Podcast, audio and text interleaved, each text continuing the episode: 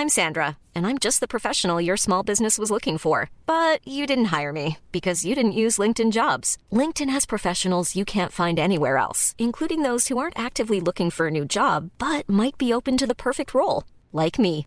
In a given month, over 70% of LinkedIn users don't visit other leading job sites. So if you're not looking on LinkedIn, you'll miss out on great candidates like Sandra. Start hiring professionals like a professional. Post your free job on linkedin.com/people today. Nous sommes en guerre. Moi, moi, je, personnellement, je m'étouffe. Accélère Accélère Ils sont aux ordres du pognon Faut laisser la star tranquille. Vladimir Poutine serait en très très mauvaise santé selon les services de renseignement ukrainiens, alors faut-il prendre au sérieux ces déclarations? Ou alors est-ce une stratégie de déstabilisation par l'Ukraine? En tout cas, le gouvernement français a réagi euh, cette semaine, c'est donc ce que l'on va voir aujourd'hui. Salut c'est Hugo, j'espère que vous allez bien.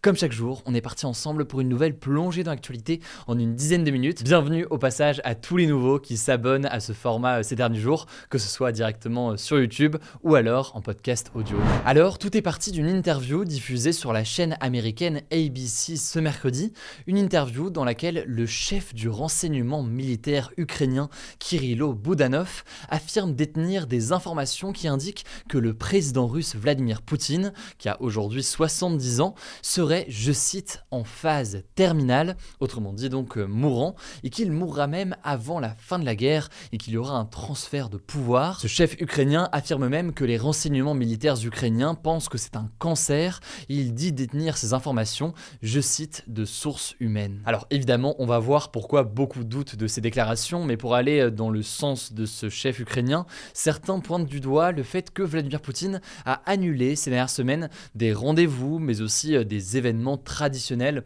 comme par exemple sa conférence de presse annuelle qui a été annulée, sa réunion de fin d'année avec ses ministres, ou encore son discours traditionnel devant l'Assemblée fédérale russe. Mais attention, parce qu'une fois qu'on a dit ça, faut savoir que les rumeurs qu'ils disent gravement malades ne sont pas nouvelles, elles circulent même depuis euh, des années. Et on avait d'ailleurs eu l'occasion euh, d'en parler dans ce format des Actus du jour euh, il y a quelques mois maintenant. Et le fait en fait qu'elles se soient intensifiées depuis l'invasion russe en Ukraine il y a quasiment un an n'est pas vraiment anodin. Alors ces dernières années, plusieurs images ont intrigué les observateurs, notamment en avril où on l'a vu rester la main accrochée à une table pendant de longues minutes. Pensant donc qu'il est atteint de la maladie de Parkinson, même si évidemment il est strictement impossible de faire un diagnostic médical à partir d'un simple extrait de vidéo. Certains pensent donc cela, d'autres pensent qu'il souffrirait d'un cancer de la thyroïde. C'est une hypothèse qui est avancée par le média russe d'investigation Proact, qui a fait en fait une longue enquête avec plein de sources sur tous les problèmes de santé de Vladimir Poutine depuis plus de 10 ans. Et ce média juge notamment suspect que le président soit tout le accompagné par autant de médecins, en moyenne 5 médecins et parfois jusqu'à 12 médecins, dont un chirurgien expert du cancer de la thyroïde, toujours selon le média. Alors y a-t-il eu des réactions à cette nouvelle déclaration d'un responsable ukrainien concernant l'état de santé de Vladimir Poutine? Eh bien la ministre française des Affaires étrangères, Catherine Colonna donc, est revenue sur ces déclarations euh, sur la chaîne LCI en affirmant que l'évaluation de l'Ukraine sur la santé de Poutine n'était, je cite, ni confirmée ni partagée par les différents alliés de la France. Par ailleurs, concernant les précédentes rumeurs, faut savoir que le chef de la CIA, donc l'une des agences de renseignement les plus connues des États-Unis, avait démenti ces informations, déclarant que Poutine était, je cite, en très bonne santé selon euh, leurs informations. Même chose d'ailleurs pour le ministre russe des Affaires étrangères. Et finalement, c'est important de remettre euh, en contexte ces différentes déclarations venant de responsables ukrainiens.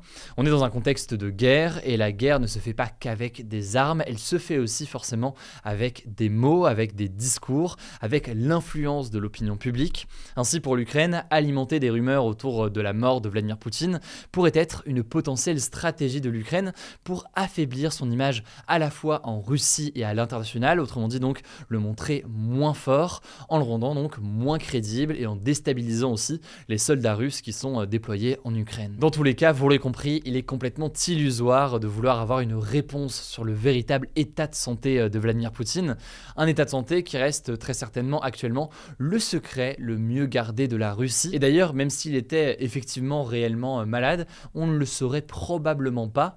Et c'est d'ailleurs pas spécifique en soi à Vladimir Poutine ou à la Russie. Ça peut valoir pour tous les chefs d'État du monde entier. En France, par exemple, sous la Ve République, les états de santé des différents euh, présidents, mais aussi des différents euh, ministres, ont toujours été des sujets extrêmement protégés. Et des informations sont parfois sorties tardivement.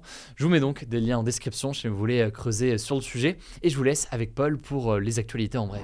Salut à tous. On commence avec une info qui est tombée ce jeudi après-midi. Vladimir Poutine a ordonné un cessez-le-feu en Ukraine les 6 et 7 janvier donc un arrêt des combats, et ça c'est une première depuis le début de la guerre. En fait, ça fait suite à une demande du chef de l'église orthodoxe qui réclamait une trêve à l'occasion de la fête de Noël orthodoxe qui est célébrée ce samedi 7 janvier. Il faut savoir que la Russie et l'Ukraine sont deux pays de confession majoritairement chrétienne orthodoxe, puisque donc le christianisme a plusieurs branches, quatre branches précisément. Bon, du coup, vous m'en voudrez pas, mais j'avais déjà enregistré toutes les autres actus avant que cette info tombe, donc on va repartir sur une numérotation A1. J'espère que ça dérangera pas les plus puristes d'entre vous. On commence avec cette première info. La France a promis à l'Ukraine de lui fournir des chars de combat légers produits en France, les AMX 10 RC s'il y a parmi vous des spécialistes d'armement. Et ça c'est une première et ça montre une volonté de la France et d'Emmanuel Macron de soutenir encore plus fortement l'Ukraine militairement face à la Russie, dans un contexte où dernièrement en fait la France est accusée dans certains pays alliés de fournir moins d'armes à l'Ukraine que d'autres gouvernements européens. Et là-dessus il y a un classement qui a été fait d'un think tank allemand, le Kiel Institute for the World Economy, qui est intéressant.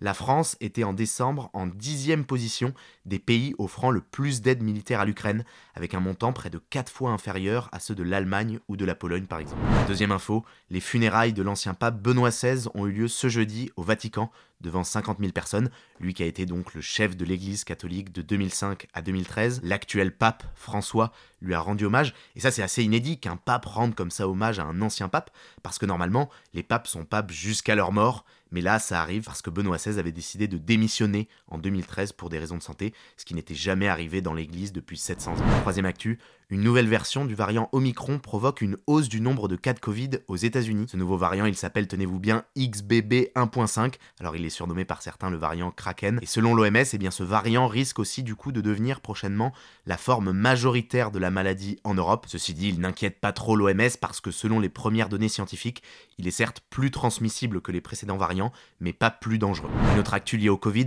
l'Union européenne a encouragé tous ses États à exiger un test négatif aux voyageurs venant de Chine avant qu'ils montent dans l'avion. Alors c'est quelque chose qu'ont déjà décrété plusieurs pays, dont la France, mais pas tous. Donc là, l'Union européenne voudrait que ça soit généralisé. Ces tests obligatoires commencent justement à être mis en place en France ce jeudi. Le but donc, c'est de limiter l'importation de cas de Covid en Chine, dans le contexte où le nombre de cas est très important là-bas. Et le gouvernement a indiqué que mardi, des tests aléatoires ont été faits en France sur les voyageurs arrivant de Chine et un voyageur sur trois était positif au Covid. Et tant qu'on parle de la Chine et du Covid, l'Organisation mondiale de la santé a reproché justement ce mercredi à la Chine de sous-estimer l'ampleur de l'épidémie sur son territoire et de ne pas fournir suffisamment de données chiffrées. Cinquième info, L'Union européenne a condamné Meta, l'entreprise qui possède Facebook, Instagram ou encore WhatsApp, à payer une amende de 390 millions d'euros pour violation des règles européennes sur les données personnelles. En effet, selon l'UE, Meta a utilisé des données personnelles de manière abusive pour faire de la publicité ciblée sur Facebook et Instagram. De son côté, Meta conteste ça et va faire appel, mais ça intervient dans un contexte où Meta avait déjà été condamné aussi en septembre à une amende similaire pour des manquements dans le traitement des données des utilisateurs mineurs sur Instagram. Sixième actu qui fait beaucoup parler au Royaume-Uni et aux États-Unis, le prince Harry, donc le fils du roi Charles III, sort lundi prochain une autobiographie qui est très attendue. Pour preuve, elle est déjà à la deuxième place des ventes de livres sur Amazon aux États-Unis, juste avec les précommandes, sachant aussi qu'en décembre, un documentaire Netflix sur la vie d'Harry et de sa femme Meghan Markle était devenu en à peine quelques jours le documentaire le plus vu de l'histoire de Netflix. Alors pourquoi est-ce que ce livre est très attendu? Eh bien parce qu'Harry devrait renforcer encore ses attaques contre la monarchie britannique, alors qu'avec sa femme Meghan, ils se sont exilés aux États-Unis depuis 2020. En effet, dans un extrait publié ce jeudi par le journal The Guardian, Harry accuse par exemple William de l'avoir frappé et blessé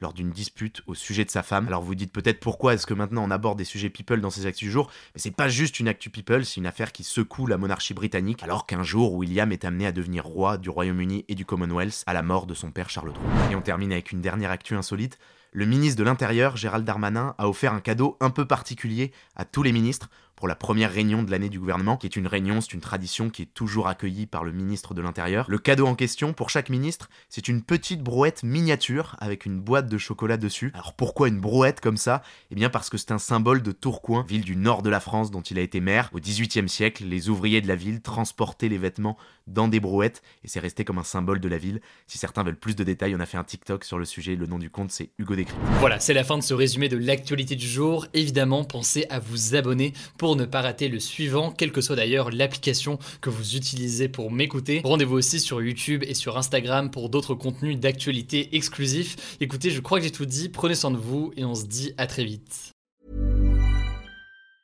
Hi, I'm Daniel, founder of Pretty Litter. Did you know cats tend to hide symptoms of sickness and pain? I learned this the hard way after losing my cat, Gingy. So I created Pretty Litter, a health monitoring litter that helps detect early signs of illness by changing colors, saving you money and potentially your cat's life. Pretty Litter is veterinarian developed, and it's the easiest way to keep tabs on your fur baby's health right at home. Go to prettylitter.com and use code ACAST for 20% off your first order and a free cat toy. Terms and conditions apply. See site for details.